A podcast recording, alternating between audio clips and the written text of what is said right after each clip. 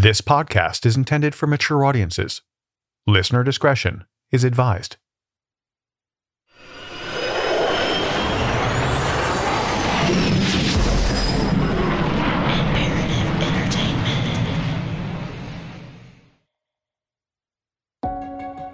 The 1960s marked the dawn of a new age in many regards, especially when it came to exploring the last great frontiers, both here on Earth and beyond. When you think about the advances in technology and the incredible human achievements of the 60s, the list starts to get pretty long. We choose to go to the moon in this decade and do the other things, not because they are easy, but because they are hard. Ignition sequence start. Six, five, four, three, two. It's one small step for man, one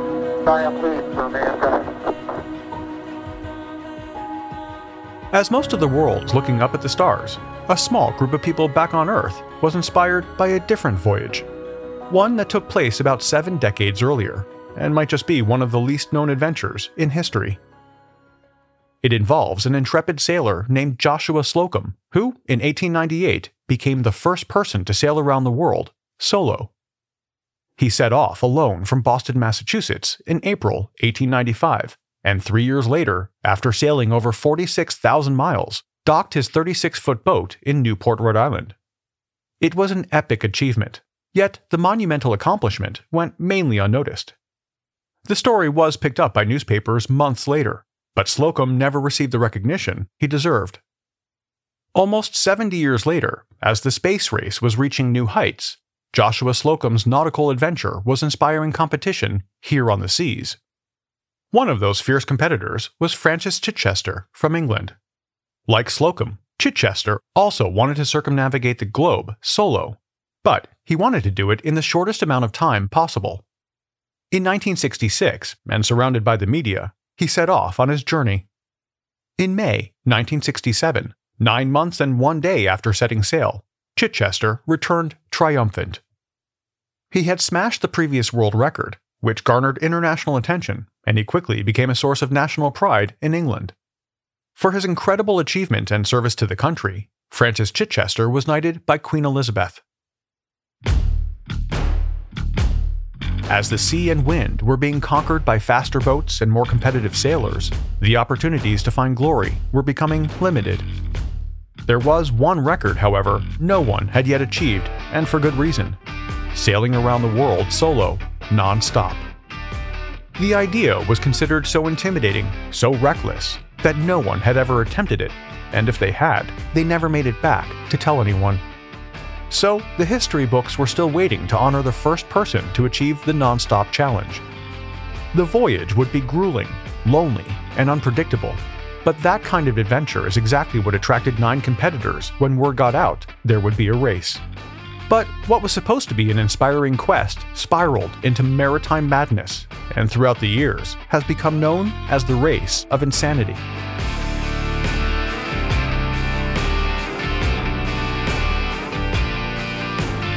My name is Eric Crosby. Welcome to True.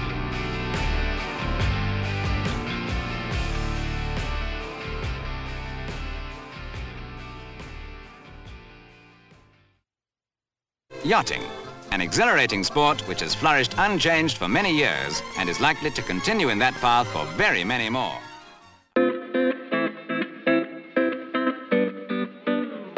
In March 1967, two months before Francis Chichester returned to great fanfare in England, 28 year old British merchant marine officer Robin Knox Johnston had already decided that he wanted the coveted title of being the first to complete a non stop solo trip around the world.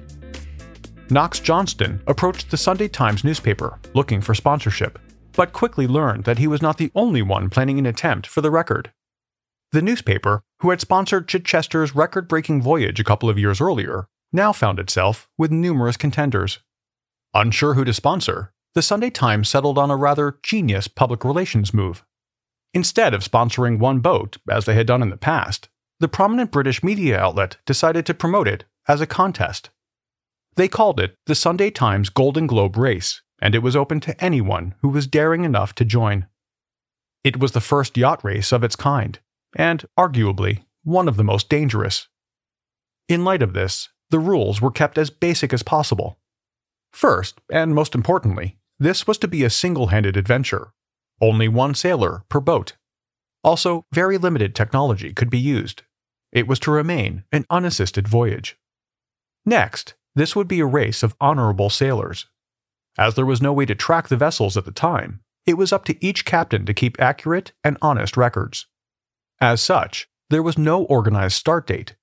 Anyone who embarked on a solo, non stop circumnavigation between June and October 1968 would become automatically entered into the racebook. Designing it this way meant there was no need to qualify for the event. Unfortunately, that also meant there was no way to ensure that participants were sufficiently experienced and properly equipped for such a treacherous undertaking. Another rule stipulated that competitors would need to depart no later than October 31, 1968.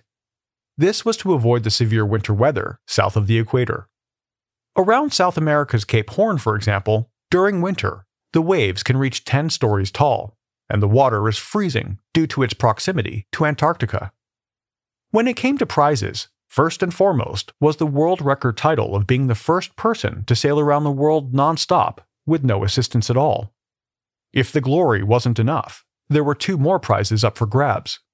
To the person who completed it in the fastest time, a monetary prize of 5,000 pounds would be given, the equivalent today of around 120,000 US. The first to complete the voyage would also receive a trophy The 30,000 mile race would be the ultimate test of endurance for not only the sailor, but for their vessel as well. Starting from England, the route would take them to the South Atlantic, rounding the Cape of Good Hope in South Africa. Competitors would then continue east, past Cape Leeuwin in Australia, before heading toward Cape Horn at the southernmost point of South America. From there, the boats would turn north, passing the Falkland Islands off the east coast of Argentina Crossing the equator, racers would then head into the North Atlantic and on to the final leg of the journey. The finish line was located off the south coast of England.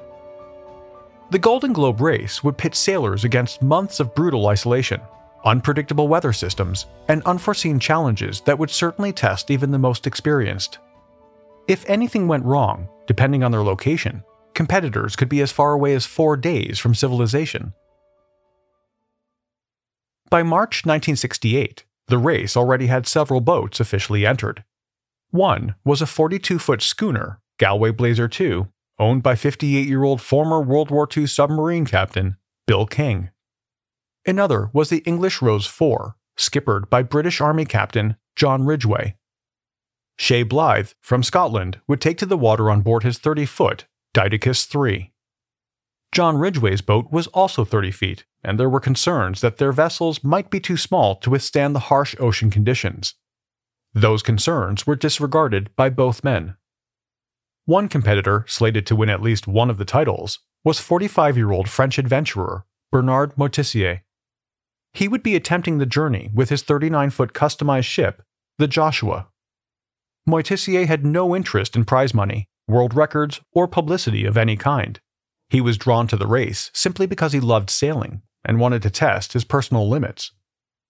Around the same time, another competitor, of sorts, threw his hat in the ring. 35 year old British electronics engineer and father of four, Donald Crowhurst, also wanted the chance to become as famous as Sir Francis Chichester. Crowhurst ran a business selling navigational aids, and while he could talk the talk, his lack of sailing experience compared to the other racers meant he was the underdog in more ways than one. At the time he entered the race, Crowhurst's business was sinking, and not only could he use the money, but the promotional opportunities as well. If he won at least one of the prizes, the resulting publicity could provide the boost he desperately needed. His plan was to sail a custom built trimaran, calculating that three hulls would be faster than one. The problem was, as far as seaworthiness went, the track record wasn't all that stellar in rough conditions for this type of design. That didn't stop Donald Crowhurst, who claimed he had developed a system that addressed these issues. It was his intention to demonstrate the system on the voyage, and when he successfully returned, he would have it mass produced. In order to have the system ready and installed by the start of the race, he needed funding right away, which he got, but with conditions. The contract he signed stated that if he withdrew from the race before departure or dropped out early, he would have to immediately repay the amount in full. Given his modest income, this would leave his family bankrupt. It was a huge gamble, but Crowhurst was all in. He mortgaged the family home to finance construction of his boat, the Teignmouth Electron, and set his departure date for October 1st. Meanwhile, other competitors had already started the Great Race. John Ridgway was the first to set sail on June 1, 1968, followed by Chay Blyth a week later. Robin Knox Johnston took to the water on June 14th, and he soon started gaining on the other boats.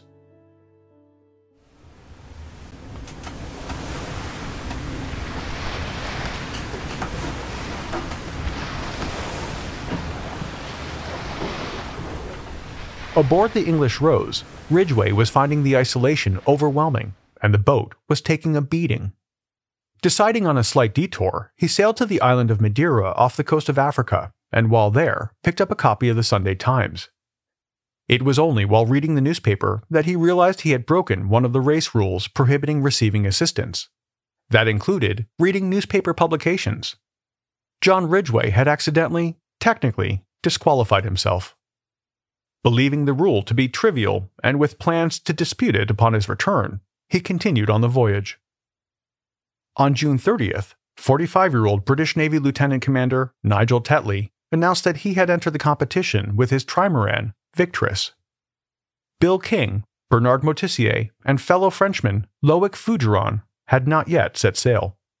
Around the same time, Donald Crowhurst was just getting started on the construction of his trimaran. Meanwhile, the English Rose continued on its course through the choppy Southern Ocean, despite disqualifying itself earlier. As the days went on, however, the boat's condition grew worse, and John Ridgway became increasingly concerned about not just crossing the finish line, but also his odds of survival. On July 21st, seven weeks after starting the race, he decided to withdraw from the competition. With Ridgway now out of the race, Chay Blyth was the new leader, but his boat, Dytiscus, was not doing well either. In mid August, the situation was so bad, he accepted assistance from a cargo ship in the South Atlantic, who helped him with the necessary repairs. Blyth knew he had disqualified himself, but with the boat ready to go, he continued along the route just to see how far he could get. A few weeks later, he too would retire from the race, citing ongoing issues with the boat and equipment. The official leader was now Robin Knox Johnston. In late August, three more boats raised their sails and started the epic voyage. Bernard Moitessier, Loic Fougeron, and Bill King may have left at the same time, but from the start, it was Moitessier who set the pace. Nigel Tetley took to the water on September 16th, but with just six weeks left to enter the race, where was Donald Crowhurst? Disorganized preparations and last minute changes to his custom built trimaran meant it was nowhere near where it should have been. The clock was ticking, and he would have to decide whether to withdraw and face certain financial ruin or set sail in the ill equipped vessel. However, the competition was about to become a little less crowded when, in late October, two boats were caught in severe conditions and forced to withdraw. The Captain Browne, piloted by Loic Fougeron, and the Galway Blazer, with Bill King at the helm, both sustained enough damage in the extreme weather to render them unsafe.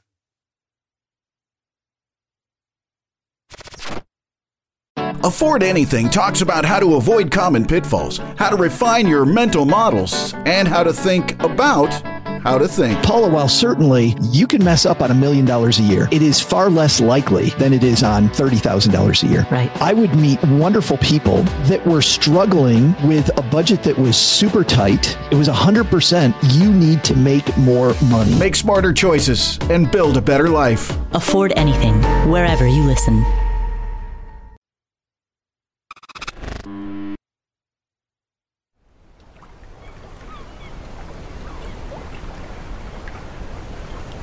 The October 31st start deadline was fast approaching, and there were just three boats still in the race.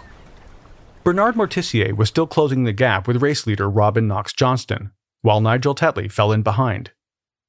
At the last minute, the highly regarded Italian sailor Alex Carozzo set sail, despite being well out of the running for the first boat to cross the finish line. Carozzo was an experienced sailor and was taking the trip aboard the 66 foot Gancia Americano. The boat wasn't fully ready, so to meet the start deadline, he finished the work while on the water. Donald Crowhurst also launched the same day, and like Carozzo, was not ready. Much of the 40 foot Teignmouth Electron remained unfinished, and many of the supplies, including essential repair materials, hadn't been loaded aboard. Yet, with the world watching, Crowhurst set off on the around the world journey. I have never put to sea in such a completely unprepared state in my life. Nevertheless, stipulations were that competitors would leave by the 31st, and leave by the 31st I did. One of his sons, who was eight years old at the time, later told the Sunday Times, I remember vividly the effort of trying to see the sail for as long as possible, of watching that sail getting smaller and smaller, and waving occasionally, just in case he could see us, and finally, straining to see it even after it had completely disappeared. Only two days into his voyage, things started to fall apart. Literally. Screws started falling off the self steering mechanism. The waterproof hatches were not so waterproof, leading to flooding issues. By mid November, the mechanical problems had gone from bad to just plain hazardous. But given the financial stakes, he decided to sail on. My spirits are high, and I see no reason why I shouldn't stick it out. For the camera, he was optimistic and confident, but in his personal journals, he was quite the opposite. Racked with doubt about the boat's ability to withstand severe conditions, Crowhurst estimated his chances of survival were 50 50. In the meantime, Alex Carozzo's voyage was over pretty much before it began. On November 14, 1968, just two weeks after embarking on the global race, the Italian sailor called it quits after stopping in Portugal for medical attention. That left only four competitors in the race Knox Johnston, who was still in the lead, Moitessier, Tetley, and Donald Crowhurst, who was becoming more anxious every passing day. He was not only far behind the others, but was confident that if he continued, it would mean certain death. On the other hand, he believed the personal humiliation and financial bankruptcy he faced if he quit was just as bad an outcome. So, after just four weeks at sea, Crowhurst devised a simple plan. He would cheat. After all, nobody knew exactly where he was. He figured he could lay low off the coast of Brazil for a while. He would keep radio contact to a minimum and construct detailed, albeit completely fake, logbooks for each stage of the race. He could wait until the leaders rounded Cape Horn and headed north for home. He could then slip in behind them, undetected. He figured that a third or fourth place finish would be respectable enough that no one would question it. What sounded like a simple plan was actually an incredibly complex undertaking, given he would need to work backwards when documenting his navigational positions. But Crowhurst was determined to pull it off and went to great lengths to make it believable. Along with the falsified logs, he continued to keep an accurate account of his location and personal writings. On December 10th, about six weeks after he began the Golden Globe race, Crowhurst made contact with race officials to report that he had set a new record by sailing an incredible 243 nautical miles in a single day. A week later, on the 17th, he radioed to say that he had crossed the equator, which of course was also not true. His updates were always exciting and positive, but the reality was he was just bobbing around the Atlantic. I feel a bit of a Charlie, actually, sitting here with this BBC tape recorder. Um,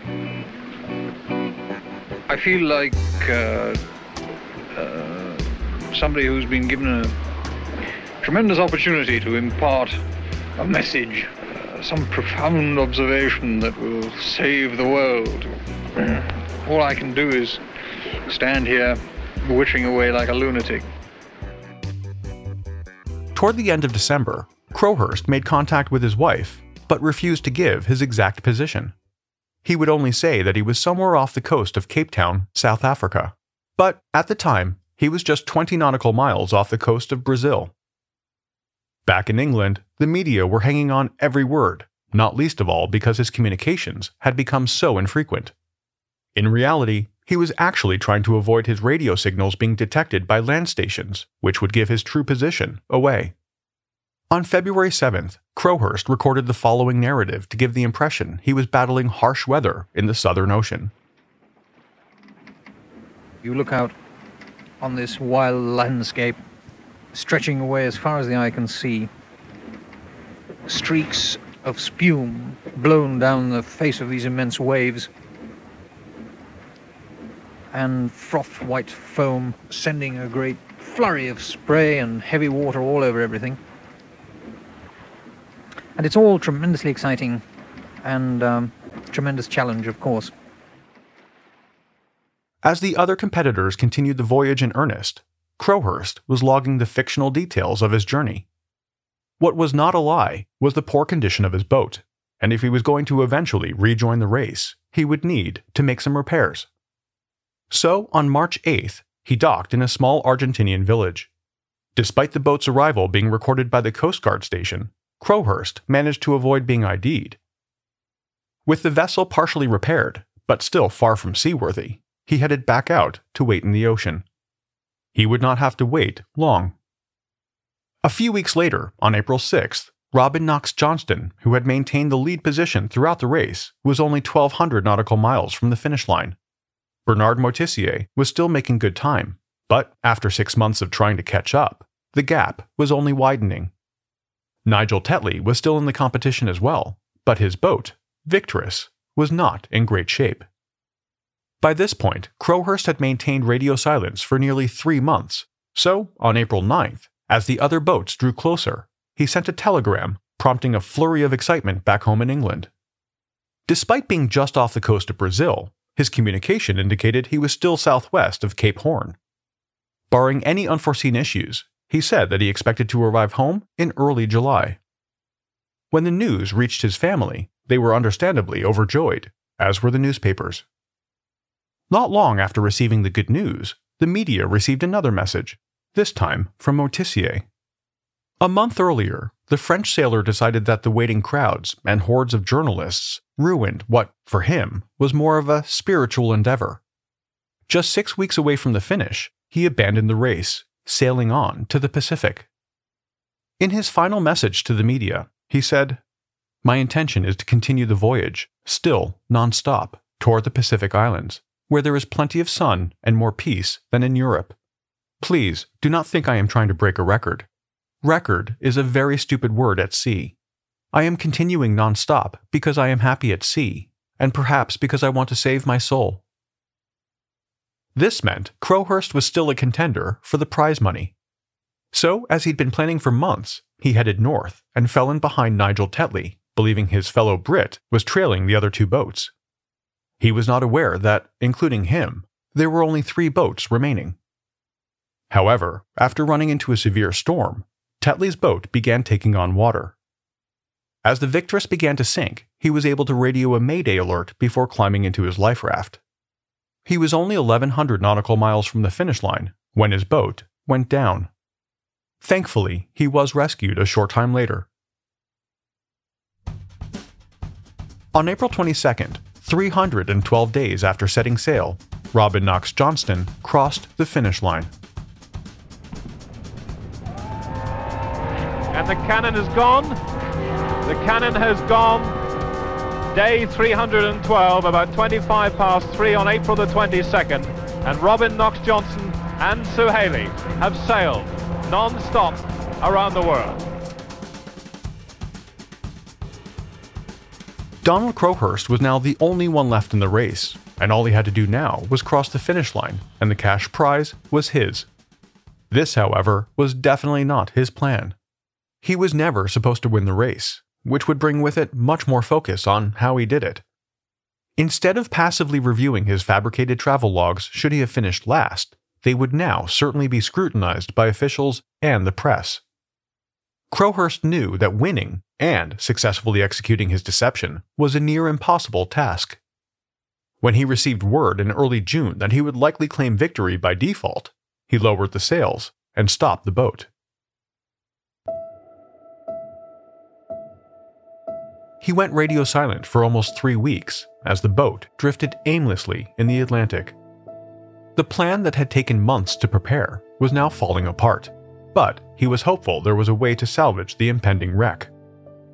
Then, on June 22nd, Crowhurst finally radioed the outside world to provide a status update. But when he learned that tens of thousands of people would be there to greet him at the finish, his stomach sank. His plan all along was to slide under the radar, but now there would be an army of reporters and race officials waiting for him, eager to ask questions. There was no way of escaping the unwanted attention waiting for him. Panic gave way to despair, quickly followed by an apparent mental breakdown. Oh, why should I worry? That's the man, Donald Kerr. He's given this lunatic Crowhurst a tape recorder, he has. And 74,000 miles of tape, you see. Well, what can he do? I mean, after all, he's got to deliver a load of gibberish in order to fill up the space, matey. Do you see? It is a terrible thing. On June 24th, two days after learning of the massive celebration planned for his homecoming, Crowhurst started writing what would become his manifesto. In the 25,000 word document, he attempted to express his increasingly bizarre philosophies. In the end, I was forced to admit that nature forces on cosmic beings the only sin they are capable of the sin of concealment. It is a small sin for a man to commit, but it is a terrible sin for a cosmic being. I have become a second generation cosmic being.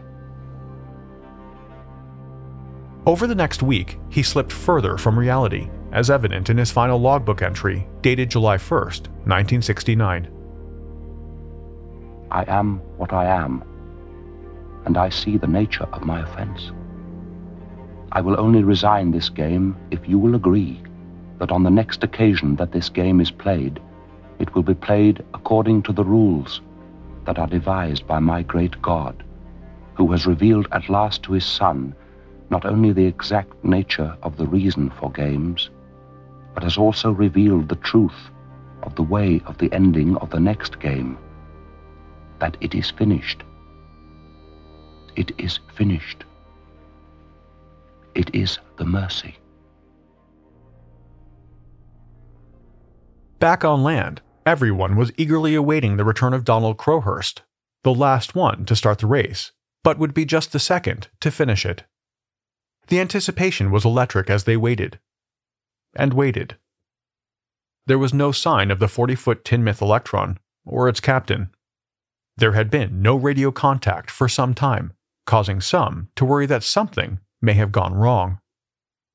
On July 10th, their fears were realized when a cargo ship discovered the sailboat in the waters of the mid Atlantic. It had been abandoned. An extensive search found no sign of Crowhurst, but his belongings, including the logbooks, were found on board. To anyone who read them, it was clear that he had let the ocean take his life.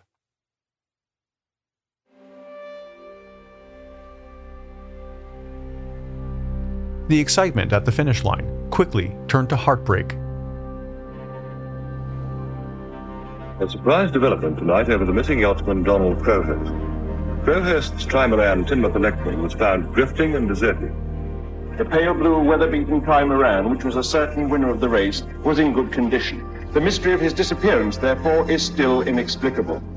The film and his tape recordings may provide other clues, but for the moment, this lonely yacht without her lonely captain is not giving up any of her secrets. Any of her secrets. Any of her secrets.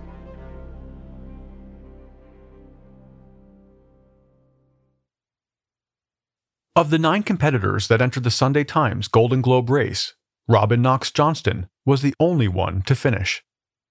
He was awarded the prize money, which he immediately donated to Donald Crowhurst's family. When the contents of the logbooks were made public, it understandably became the subject of great media attention. The intricate web of deception and the first hand account of Crowhurst's mental health leading to his suicide was almost too difficult to comprehend. Race organizers, along with much of the public, were horrified that such a wholesome and inspiring adventure could be marked by such a dark outcome. Over the years, the 1968 Golden Globe race has become a legend, not only within the sailing community, but with people fascinated by the achievements and disasters of the epic challenge. It would be half a century before another Golden Globe race was announced. To celebrate the 50th anniversary of the original non-stop around the world sailing competition, organizers planned for a July 1st, 2018 start date. This time, 18 boats entered, but only 4 finished. A testament to the enduring challenge and to the true adventurers who embark on the voyage. Another Golden Globe race is currently being organized for 2022. Months at sea alone on a sailboat, no assistance, total isolation, and Mother Nature constantly trying to sink you? If any of that sounds like fun, check out the GoldenGlobeRace.com site for details. I, for one, am happy to remain on dry land.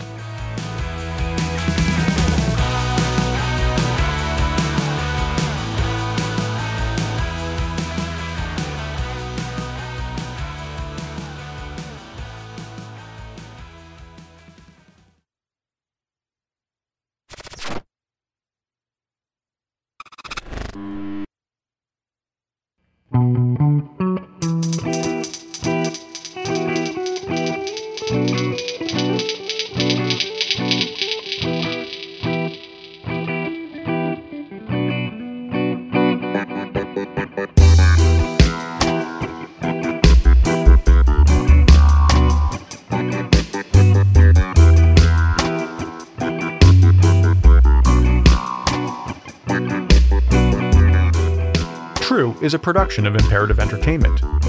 This episode of True was researched and written by Gemma Harris. The executive producer is Jason Hoke of Imperative Entertainment. The cover art and design were created by Jenna Sullivan. True was created and is produced by me. Have any comments or questions? Email us at podcasts at imperativeentertainment.com. As always, a huge thanks for listening. I'll be back next week with another episode.